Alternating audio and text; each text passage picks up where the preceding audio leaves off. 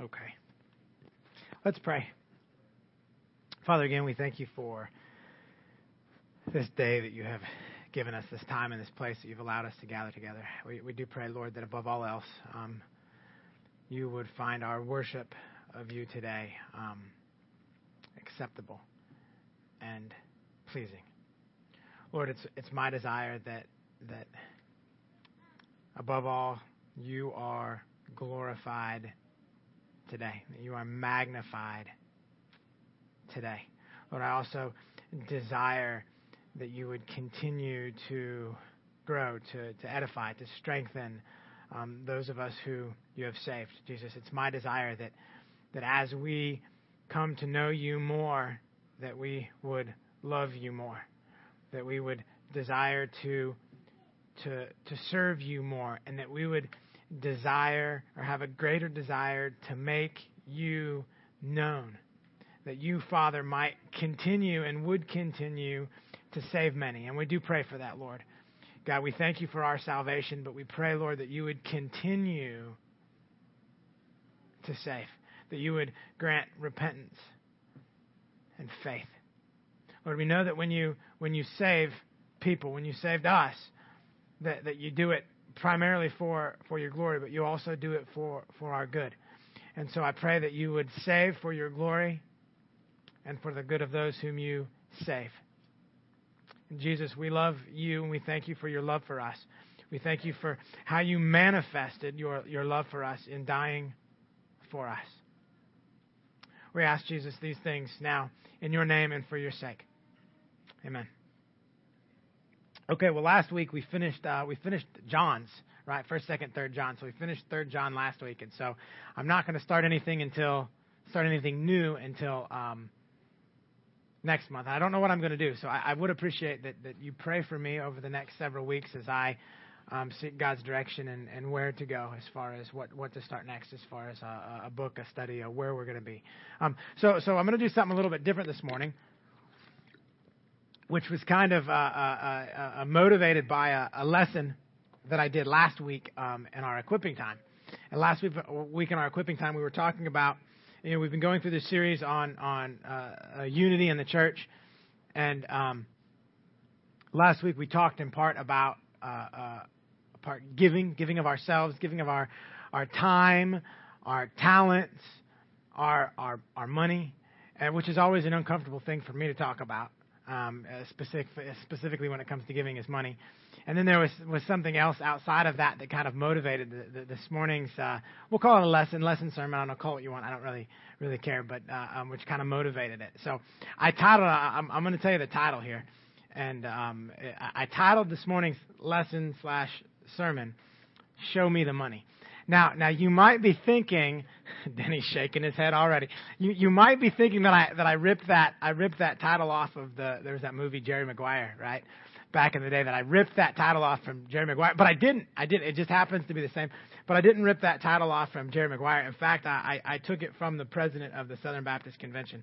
You probably could say I, I, I took that, that, that title from most most churches today, right? At least something at some point that they've they've taught or have, have proclaimed. So I, show me the money. And what you'll probably find is, is it's going to be a little bit uh, different, uh, a different uh, lesson or sermon on, on tithing and giving than you've ever heard before. It would probably get me in trouble at most churches or, or even kicked me out. I know our last church probably would have kicked me out if I would have preached this. So just, I'm going to preface it all by saying that. But recently, um, here within the last several weeks, Ronnie Floyd, the president of the Southern Baptist Convention, he gave instruction to pastors concerning year end giving. And I'm going to read to you what he said. He said the key question we need to ask repeatedly is this As you review and understand clearly all of your sources of income in 2014, have you honored God by giving at least the first one tenth to your local church? If you have not, then ensure you do so before December 31st so that you can know you have walked in complete obedience to God in 2014 in relationship to biblical stewardship. Then once the um, then once they have given at least 10%, he says challenge your people to give above the first tenth and a special offering to the church, or join you in giving to the church to support international missions. Then in a, another recent sermon, concerning tithing, Floyd stated, when we honor the Lord with the first fruits, then we've got the supernatural power of God working for everything else in that bucket. By, by bucket, he means your own financial, personal bucket. Um, but but listen, I don't want to honor if I don't want to honor God with my first fruits, then I've got the supernatural power of God working against me and my buckets. Now, this the, what what what Floyd has challenged pastors with and what he has stated is fairly normative within Christendom. I think a lot of it stems, and most of us have probably heard this passage when it comes to, to giving and tithing before. Comes from Malachi um, 3. So I'm going to turn there real quick. Malachi 3, 9 through 10. Malachi is the last uh, last book of the Old Testament. 3, 9 through 10. And I, have heard this, this preached many times um, in, in, regards to, to the church and, and, us supposed to be giving. 3, 9 through 10. Um, actually, I'm going to read in 8. Um, Will man rob God? You are robbing me, but you say, have you, How have we robbed you? And your tithes and contributions. You are cursed with a curse, for you are robbing me, the whole nation, of you. He says, God says, Bring the full tithe into the storehouse, that there may be food in my house, and thereby put me to the test, says the Lord of hosts, if I will not open the windows of heaven for you and pour down for you a blessing until there is no need. Now, all of this, I think, begs a couple of questions. And again, this is probably not something most of us have considered or thought about when it comes to when it comes to giving, when it comes to tithing, um, I know me growing up, I mean, it was 10%. That was what the Bible said, and so that, that's it. So we're going to look at that today, right? So a couple questions that just, just pop into my mind, probably popped into your mind, is one is, does God require a tithe of 10% of everything I earn? Second question is, will I be blessed financially, physically if I give, and cursed if I don't? And so what we're going to do is we're going to start in the Old Testament, and we're going to look at the tithe, okay? And then we're going to move on from the Old Testament to the New Testament. Now, when it comes to Scripture and giving, I'm going to submit to you that there are two types um, described in, in, Scripture.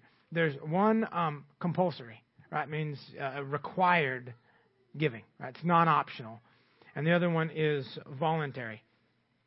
Okay, we're going to start looking at the tithes of the Old Testament. In fact, there were three tithes of the Old Testament. Let's go to Genesis, um, uh, Genesis chapter 14 is where we're going to begin. Genesis chapter 14. Um, we're going to look at verses 18 through 21. This is Abram and Melchizedek here. And in verse uh, 18 of Genesis chapter 14, it says um, Melchizedek, king of Salem, brought out bread and wine. He was priest of God's Most High. And he blessed him and said, Blessed be Abram by God Most High, possessor of heaven and earth, and blessed be God Most High, who has delivered your enemies into your hand. And Abram gave Abram gave him says a tenth of everything. And the king of Sodom said to Abram, Give me the persons, but take the goods for yourself. Now, tenth here, uh, uh the, the Hebrew word for tenth is Maaser, I'm probably mispronouncing that, but that's okay. Your translation might say tithe, okay? Anywhere in Scripture in the Old Testament where, where it says tithe or it says a tenth, it's the same word. Tithe means, simply put this way, tithe means tenth. So Abram gave Melchizedek a tenth of everything he had. That was a tenth of everything. That wasn't um, that wasn't a tenth of his his coins, his silver, his gold. I don't know if they had coins then at, this point in history, but but he gave him a tenth of everything that he possessed. Now I, I want you to take note of this with Abram though. Um, it, his giving to Melchizedek here was not required giving; it was voluntary. Uh, Abram voluntarily gave Melchizedek this this ten percent. Now let's look at Leviticus. Leviticus uh, uh, 27, 30 through 33. And the first tithe that we're going to look at this morning was the Levitical or the sacred tithe. So again, we're going to look at three tithes from the Old Testament. The first is the Levitical or the sacred tithe. And again, tithe 10. or tenth, 10%.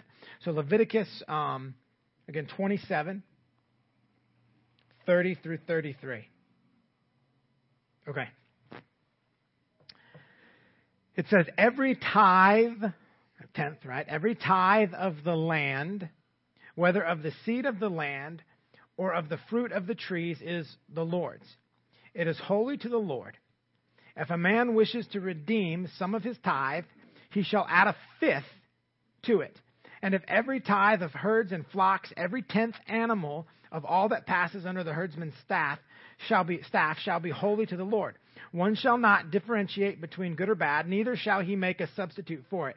And if he does substitute for it, then both it and the substitute shall be holy, and it shall not be redeemed. Okay. So one, the tithe here in Leviticus, again, this is the Levitical sacred tithe, was a tithe of what was, we'll say, produced agriculturally, right? Uh, uh, livestock or or crops. And in verse 31, what we see is that if you wish to actually keep whatever it was that you produced, I mean, historically, they gave that actual product. If you, if you raised 10 cows, then you tithed a cow. That would be a tenth. Okay? But if, if the individual wished to keep that, that cow, all right, that individual could, could redeem it by tithing an additional fifth or 20% of the value and thereby could, could keep what he wanted to keep. So there was an option here for keeping your agricultural goods and instead giving, giving money. But, but traditionally, historically, practically, the tithe wasn't money. It was actually whatever was produced agriculturally. Let's look at Numbers. Numbers uh, 18. Numbers 18, 21, and 24. God says to the Levites, I have given every tithe in Israel for an inheritance in return for their service that they do, their service in the tenth and the tent of meeting. Verse 24 it says, For the tithe of the people of Israel, which they represent as a contribution to the Lord, I have given to the Levites for an inheritance. Therefore, I have said of them that they shall have no inheritance among the people of Israel. So, as in Israel was a, a theocracy, okay? And the Levites acted in part as the civil government. So the Levitical tithe is what literally funded the operation of this theocratic government. The, the Levitical tithe was 10% of everything produced, or again, if you wanted to keep what you had and, and give money instead, 12%, which would work out to the tenth plus a fifth of the tenth, okay, um, of everything produced, if you wanted to give that money, okay. But this is what the Levitical tithe was, right? It was to go to the Levites to keep the temple and the government in part going. Right. So that's the first tithe. It was the, the Levitical tithe, right? Amounted to 10%. Now there is a second tithe, okay? The second tithe is the tithe of the feasts. Let's look at Deuteronomy 14. Deuteronomy chapter 14, we're looking at verses 22 through 27.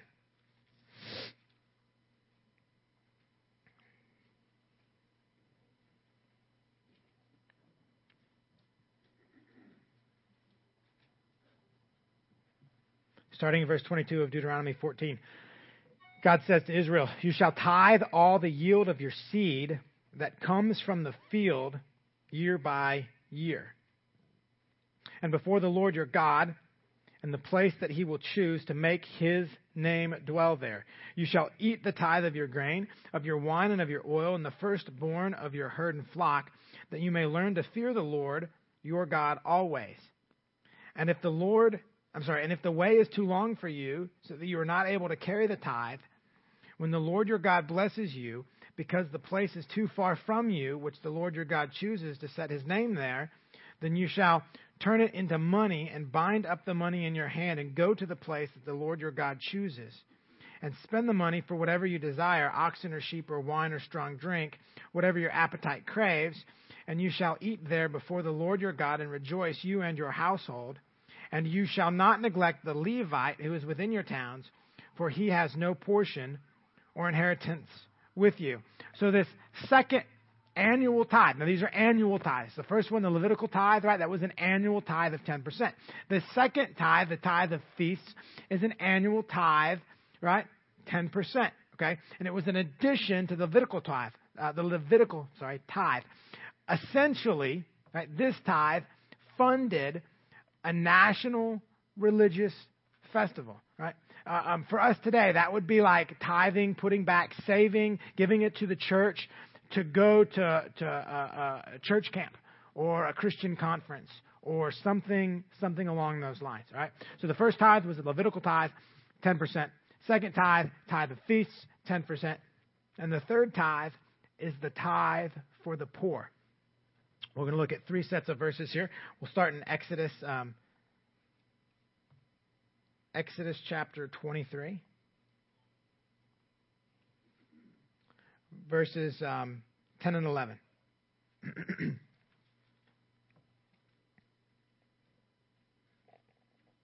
For six years you shall sow your land and gather in its yield. But the seventh year you shall let it rest and lie fallow, that the poor of your people may eat, and what they leave the beasts of the field may eat, you shall do likewise with your vineyard and with your olive orchard. Now let's uh, flip over to Leviticus chapter 19. Leviticus chapter 19, verses 9 and 10. When you reap the harvest of your land, you shall not reap your field right up to its edge Neither shall you gather the gleanings after your harvest. Makes me think of Ruth, right? When I when I read this passage, because that's what she was doing when she, right, came to Israel. Um, and you shall not strip your vineyard bare, neither shall you gather the fallen grapes of your vineyard. You shall leave them for the poor and for the sojourner. I am the Lord your God. And here in Deuteronomy chapter 14, we get a little bit more specifics on this, this tithe for the poor, right? Deuteronomy 14, verses 28 and 29. So the first, as you're turning there, 28, 29 of Deuteronomy 14, the first two tithes, right? Levitical, the, the, the tithe of the feast, those were annual 10% each, right? And here in the tithe of the poor in Deuteronomy 14, verses 28 and 29, it says, At the end of every three years, right? Three years, you shall bring out all the tithe of your produce in the same year and lay it up within your towns. And the Levite, because he has no portion or inheritance with you, and the sojourner, the fatherless, and the widow who are within your towns shall come and eat and be filled, that the Lord your God may bless you and all the work of your hands that you do. So the first two passages that we dealt with, dealing with the tithe of the poor, uh, uh, giving to the poor, it doesn't specify a tenth or anything like that. It's it's glean. Uh, uh, don't don't go all the way to the edge of your fields. Don't pick up the gleanings. Even though you could make money from that, leave what it's there for the poor. We won't put a value or a percentage on that, but it but it does equate to something. The other passage, you know, produce for six years, and the sixth year, leave that. In that case, that sixth year or seventh year, whichever, however that falls, you're actually tithing everything of what you've agriculturally produced. Okay? But in this last passage in Deuteronomy, we see there was an additional specific tithe every three years, which equates to what? If we wanted to break that down annually, 3.33%. Okay, now I'm going to put this all together. Okay? So, what was the annual giving required of Israel. We had 10% from the Levitical uh, tithe. We had 10% from the tithe of feasts. And if we break down the tithe for the poor, we had the 3.33% plus all the other stuff that they left, right? But we'll just, just stick with the percentage, okay? So putting all that together, the annual giving required of Israel was 23.33 percent. Okay. Now, from all my studying, from from going through all of these passages, commentaries on these passages, okay, it's it's my conclusion that that these tithes right, that, that Israel was commanded um, to give were on agricultural goods that were produced. They were agricultural tithes. Okay? If, if uh, Naomi and Ruth, let's think about Naomi and Ruth for a minute. Go all the way back to when I preached through that. They weren't farmers, were they? No. They had what? Nothing, right? They were poor. Were Naomi and Ruth required to tithe under this system? They weren't because they weren't farmers. They weren't herdsmen, okay? They were they were scraping by. So these tithes as prescribed in the Old Testament for Israel were for the herdsmen, were for the farmers. Okay, so here's what it comes down to, right? Now, this might be a shock to some. The Old Testament tithe was a compulsory, right? What does that mean? It means required, okay?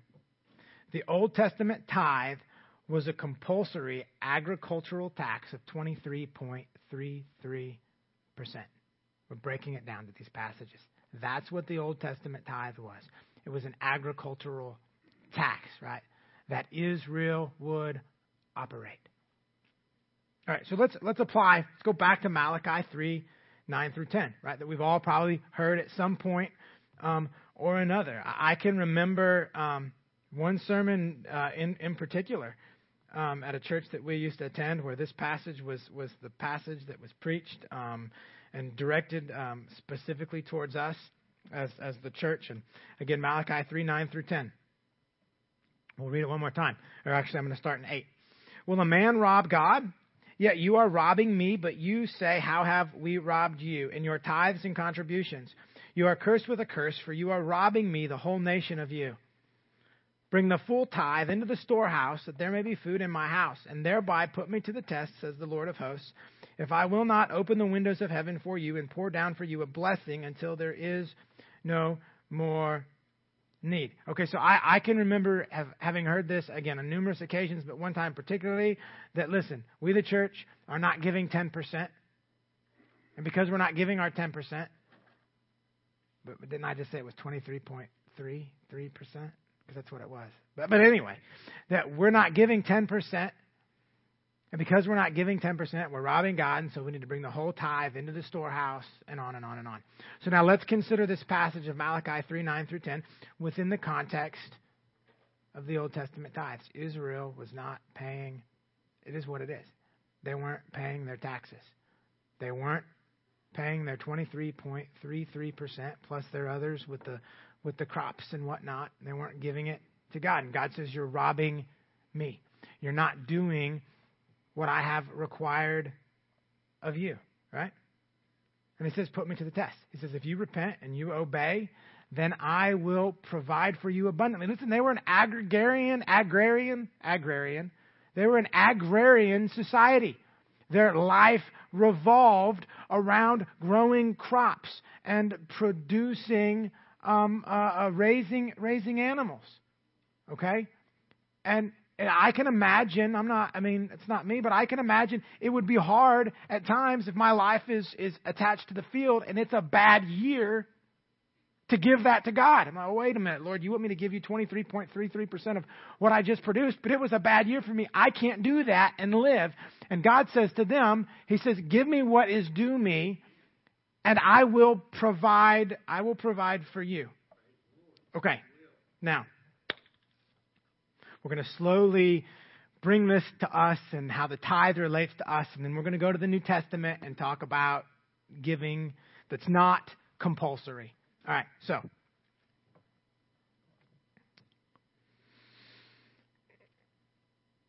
requiring this is probably what would get me in trouble. Um, in most places.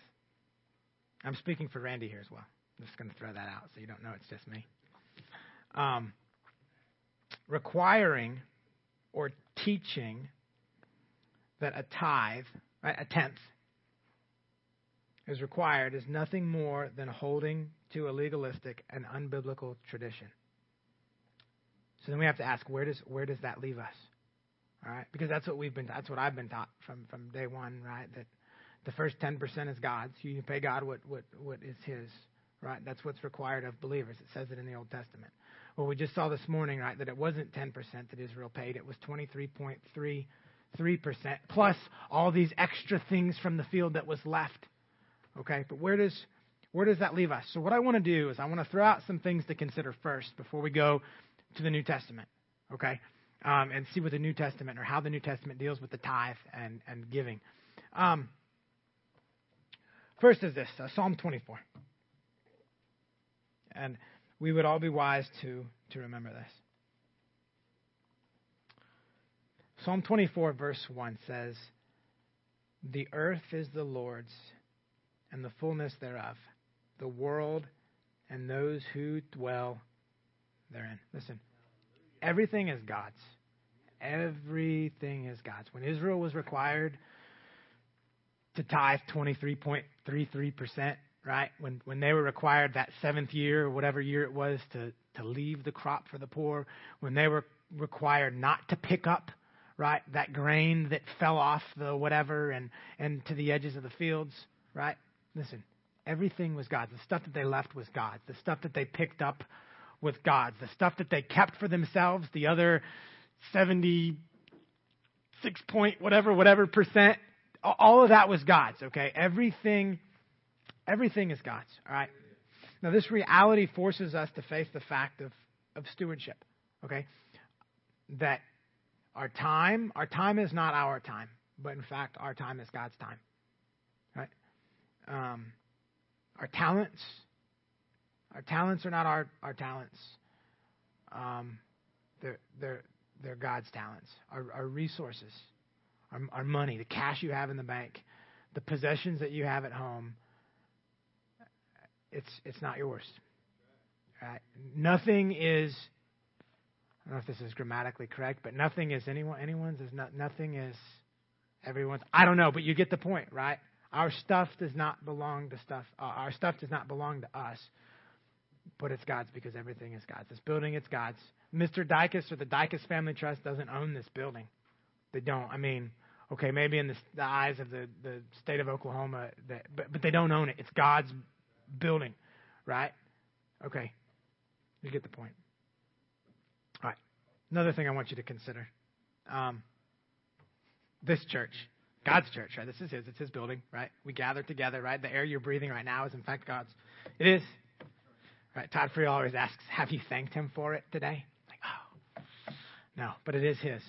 Okay, but this church, this church requires giving if it is to function. So just, just putting all these realities together. We're not required to tithe 10%, let alone 23.33%. Okay? Um, but this church needs money if it is to function, um, or resources, or giving if it is to function. We do need money. Right? We've got to keep the lights on. We've got to keep the heat running, which, which runs intermittently at times, right? But we've got to keep it going anyway. All right? So, so we do need money. But this church also needs talents. Right? We're talking, we're putting all these under the envelope of giving. Okay, the church needs talent. Um, we need people that can that can that can lead us in music. All right, we need people that, that are gifted with, with teaching that can that can teach. Okay, we need people uh, that can cook. I mean, at times someone's asked and said, "Hey, can you take a meal to this family?" Okay, uh, yeah, absolutely right. We need people that can fix stuff, that can put walls up, that can paint, that can do these things. So we need we need talents. We need tangible goods. You know, I bet ninety percent of, of what fills this room was given to us directly as that tangible good. The pews that you're sitting in were given to us by another church. The chairs that you're sitting in were given to us by another church. The carpet was purchased by a family. Um, this pulpit was given to us by another church, right? And then some people gave money to buy specific specific things, right? But as far as giving, we, we need we do need money, right? We need talents, okay? We need we need tangible goods to go, and we also need servants. We need people that will that will do when the doing needs to be done. So, as far as giving is concerned, we're, we're, lumping all this under, we'll say, New Testament giving. Yeah, we need those things if, as a church, we're, we're to continue to do what God has called us to do. Okay, Also, I want to say this God has provided, as a church, God has provided all of our physical uh, needs and has done so abundantly since we first uh, first started meeting. We've we've always been able to keep the lights on. I might have missed a payment once or twice because I missed the bill in the mail, but that was my my fault, right? But no, but we've we've always been able to keep the lights on. Okay? We've always been able to keep the water going. We've always had right chairs to sit in, uh, hymnals to to sing from. Okay? When there's been financial needs, and, and we don't pass anything around, you all know that. We don't bring up financial needs often. Occasionally, there has been a pressing financial need at which we've said, listen, here's the deal. Here's a need. And the church has always responded just uh, overwhelmingly, which is ultimately God providing for his, his people. So praise God that he has provided for us and has done so abundantly and graciously. Okay, so if, and we're going to move over to the New Testament. If Christians, that's us, aren't required to give a tithe of 10%, then how do we apply these Old Testament passages concerning the tithe? Okay? And we're going to get to New Testament giving giving here momentarily, okay? I mean, we, we need it. We've talked about, but listen, us needing it, going back to talk about what the church needs, us needing it doesn't create a biblical principle. Just because the church, just because we need to turn lights on or we think we need to turn lights on, doesn't create a biblical principle that thou shalt give the exact amount to turn the lights on, right? Okay.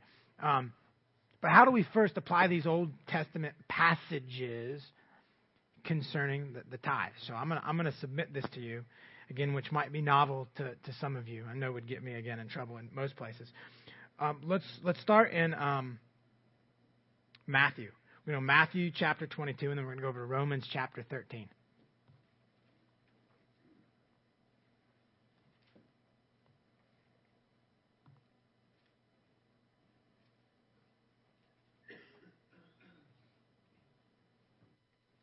Matthew 22, we're going to look at verses 15 through 22.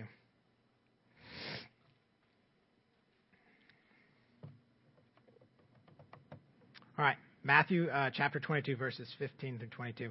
Then the Pharisees went and plotted how to entangle him, and talking about Jesus, him and his words. And they sent their disciples to him along with the Herodians, saying, Teacher, we know that you are true and teach the way of God truthfully, and you do not care about anyone's opinion, for you are not swayed by appearances. Tell us then what you think.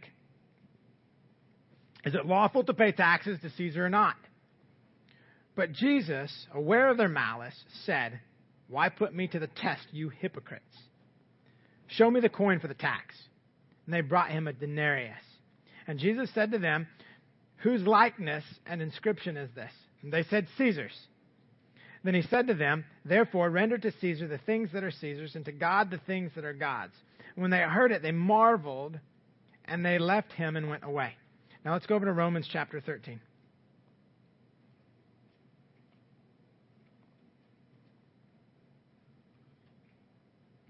Romans chapter 13, verses 1 through 7.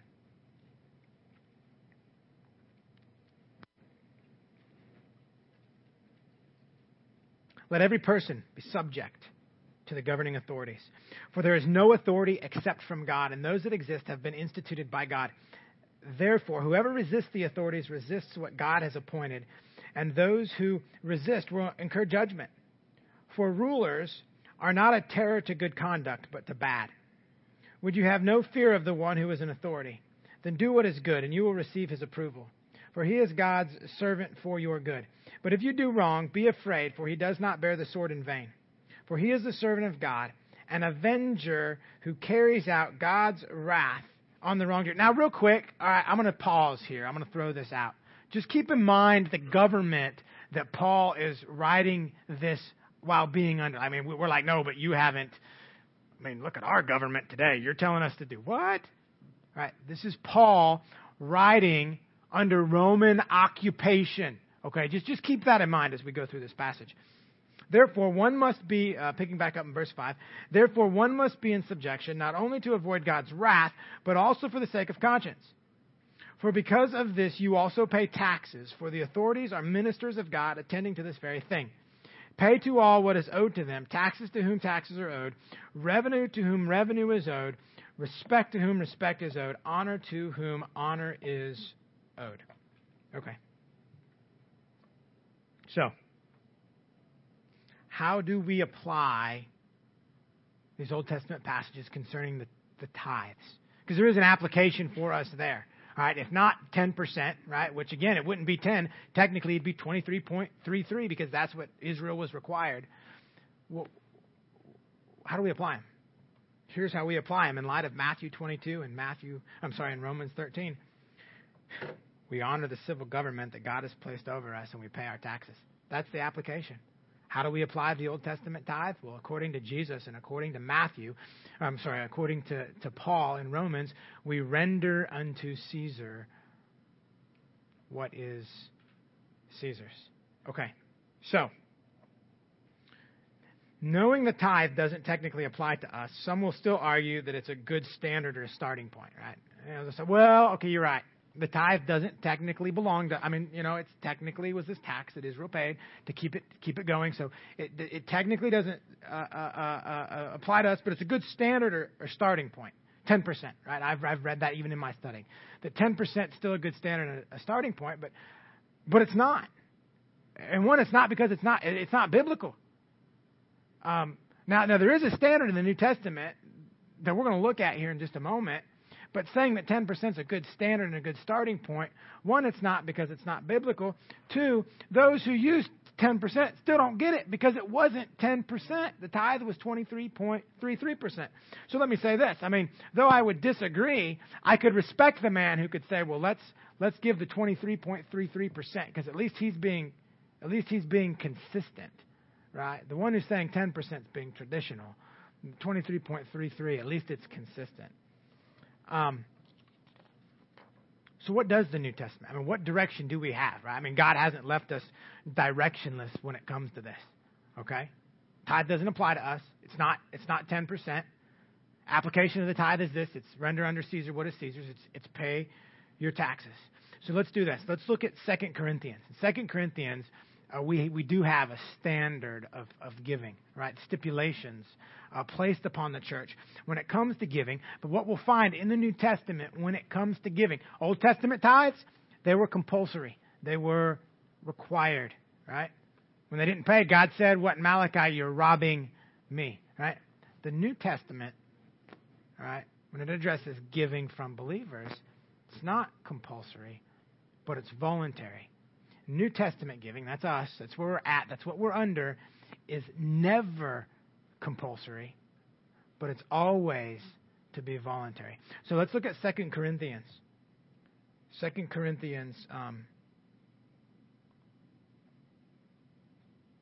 chapter 9. Chapter 9, verses 6 through 7.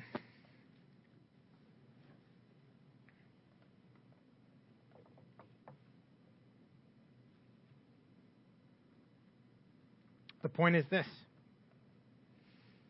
Whoever sows sparingly will also reap sparingly, and whoever sows bountifully will also reap bountifully. Now I'm going to stop there. We're going to go. We're going to look at seven, um, seven in a second here, but but I, I, want, I want to explain something to you. Verse six is often abused. Now, let me say that it's it's probably more than often abused. It's probably almost always abused. Uh, right here, New Testament giving. If you sow bountifully, you are going to reap bountifully. If you give your last $10, God will in turn give you a hundred dollars or whatever whatever they're they're peddling in whatever form they're peddling. Listen, that that's not what what the passage is talking about. When it when it addresses reaping bountifully, it's not talking about you personally reaping bountifully as a result of your giving. Here what the, here's what here's what this passage or what verse 6 anyway is is saying. If you want the kingdom to grow. Not your portfolio, right? Not your, your pocketbook, not your possessions. If you want the kingdom to grow and to go, then give, right? You want to see people saved, right? You want to see you want to see missionaries sent in villages and communities and countries converted. You want to see the gospel go forward, then what? Then you've got to sow if you want to see a harvest reaped. Has nothing to do with, with you and your personal anything. It has to do with a kingdom harvest, not a, not a Nate harvest. So again, whoever sows sparingly, if you sow sparingly into the kingdom, you're going to reap sparingly. If you sow bountifully into the kingdom, you want to see the kingdom go and you want to see the kingdom grow, then sow bountifully. Verse 7. And in verse 7 is really where we get our standard of Christian giving, right? Each one must give as he has decided in his heart. And give, listen, giving, under giving. We're going to put money under giving, right? We're going to put talents under giving. We're going to put time under giving, right? We're going to put general resources, stuff. We're lumping all this under giving. It's not, it's not just money because we understand this. We're all in different circumstances in life. Okay, I don't, I don't know your, I don't know your finances. I don't want to know your finances. Okay, I don't, I don't, I don't care really. I mean, I, I, I don't, right? But what I know is that God has given you stuff. He's given you time. We all have the same amount of time, right? Some of you have talents that I don't have, right? Incredible talents, right? Um, some of you have other resources, maybe stuff that you can do that you can put together. You can serve here. You can do that, right? Some some does have do have. I mean, some of us do have money that you can whatever. Okay, but we're just talking about giving, giving of all of of that. So he says, each one must give as he decided in his heart, not reluctantly or under compulsion, for God loves a cheerful giver. Okay, so Israel had these these these three tithes. We'll say these three requirements. Okay, as taxes, right?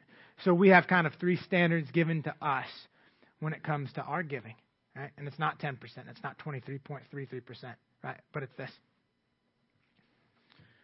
We give what we've decided in our in our hearts.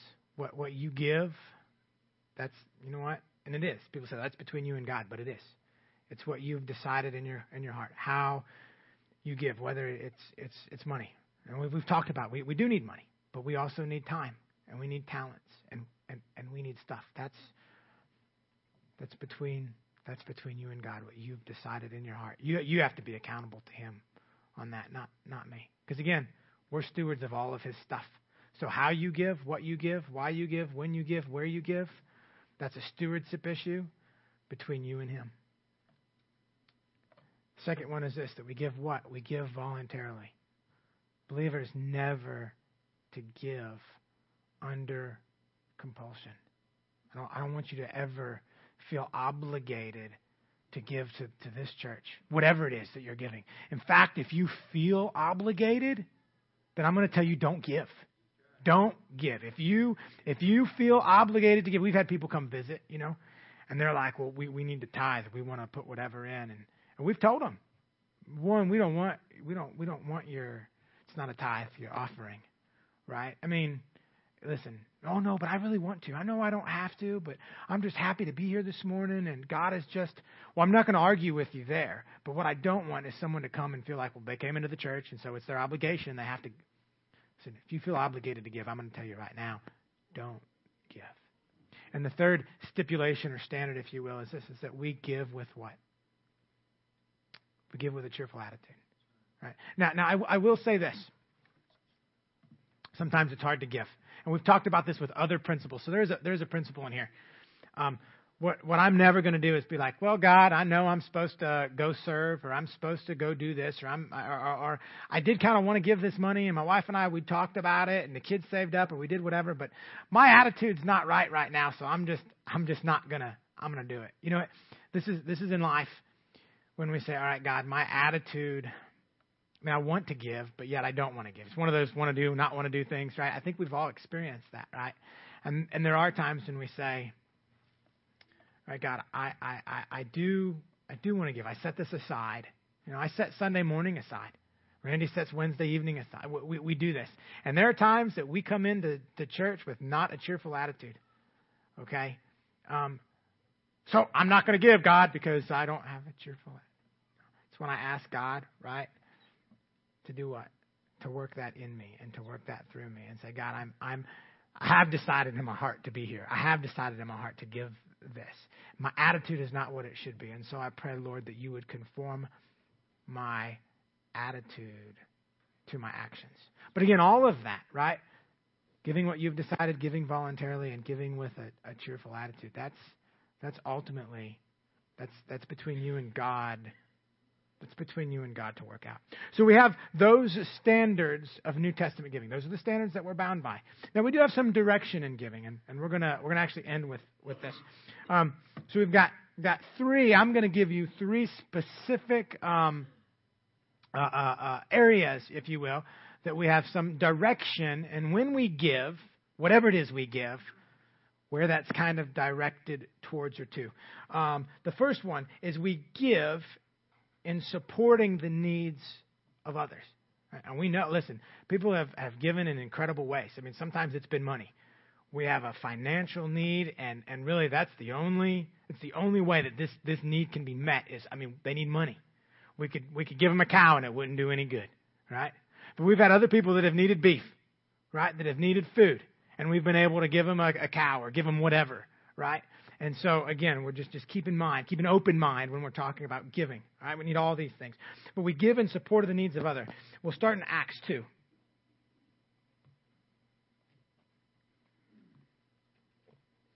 Acts 2, verse 45. We have an awesome, I mean, just, uh, actually, I'm just going to read 42 through, uh, through the end because it's just a great little passage, but specifically verse 45. So Acts 2, 42 through the end. Talking about the church here, right? Um, and they devoted themselves to the apostles' teachings and to the, you know, we can do that too, right? How do we devote ourselves to the apostles' teachings? Right? Through the word, right? That's, that's how we devote ourselves now. Like they were actually in their presence, but, but we have their teachings right here. They devoted themselves to the apostles' teaching, to fellowship, to the breaking of bread and the prayers. And awe came upon every soul, and many wonders and signs were done through the apostles. And all who believed were together, had all things in common. Right? And they were selling their possessions and belongings and distributing the proceeds to all as any had need. And day by day, attending the temple together, breaking bread in their homes, they received their food with glad and generous hearts, praising God and having favor with all the people. And the Lord added to their numbers day by day those who were being saved. Listen, the church was, they were, as there were needs in the church, other members of the church were meeting those needs. And the, specifically here, they were, they were doing it by, by selling their possessions. Right? I mean, maybe they didn't have money. If they would have had money, maybe they wouldn't have sold their possessions. I don't know. But one example we have of church members, if you will, believers, we'll say that, believers meeting the needs of other believers. Okay. We see it also in Romans. Romans 15.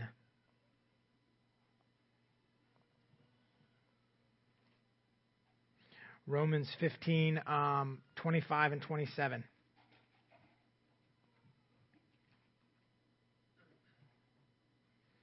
Paul says, At present, However, I am going to Jerusalem. Bring it. Remember, he wanted to go to Rome. I mean, it was boy. I mean, he he wanted. He, he got to Rome. We know that, but he's writing the Romans before he ever got to Rome. The church at Rome, Rome, right? Before he ever got there. But he's telling them right now. He said, "Listen, at present, I, I am, however, I'm going to Jerusalem, bringing aid to the saints. For Macedonia and Achaia, the churches there, okay, have been pleased to make some contribution for the poor among the saints at Jerusalem. So here we have two churches sending money to the church in Jerusalem via Paul. So, so one again, one area or one way that we should direct our giving should be to support the needs of other believers. All right, the next one is this: it's supporting Christian uh, uh, workers. Um, 1 Corinthians. 1 Corinthians 9, 11, um, 11 and 12.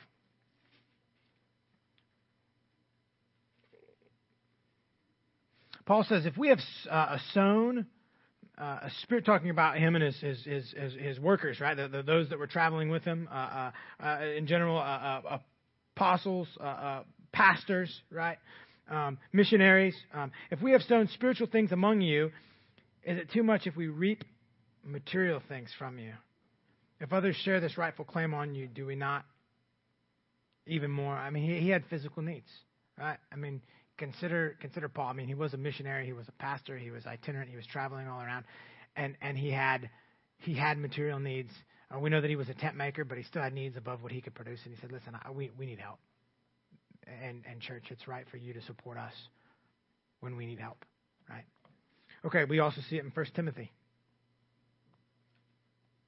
First Timothy five eighteen. For the Scripture says. You shall not muzzle an ox when it treads out the grain, and the laborer deserves his wages. Again, it is right for us as a church to support those in Christian ministry. All right, so we've got support for the need of others, support for Christian workers, pastors, ministers, whatever. And then um, the final one is support for Christians, uh, Christian missions.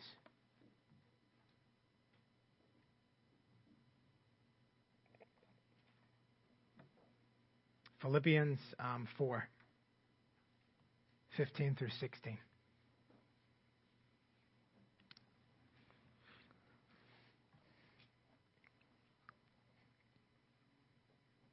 I'll start in verse 14. Um, Yet it was kind of you to share my trouble. And you, Philippians, yourselves know that in the beginning of the gospel, when I left Macedonia, no church entered into partnership with me in giving and receiving. What? Only only you. So the Philippian church did what? They provided, again, financial support for Paul, the missionary. So, again, when we give, we give what we've decided. We give voluntarily. We give with a cheerful attitude. And as believers, we want to direct our giving, right, in support of the needs of others, in support of Christian workers, in support of Christian missions. These these are the New Testament standards. These are the standards and the requirements placed on us here and now when it comes to how we give, why we give, and where we give. So let's do this. Let's pray that God would enable us to be good stewards of all that He has entrusted with us. Because again, none of it's ours. Your stuff is not your stuff, but it's God's stuff. So let's live in such a way that reflects that it's His and that we're only taking care of it for a very, very short time. Let's pray.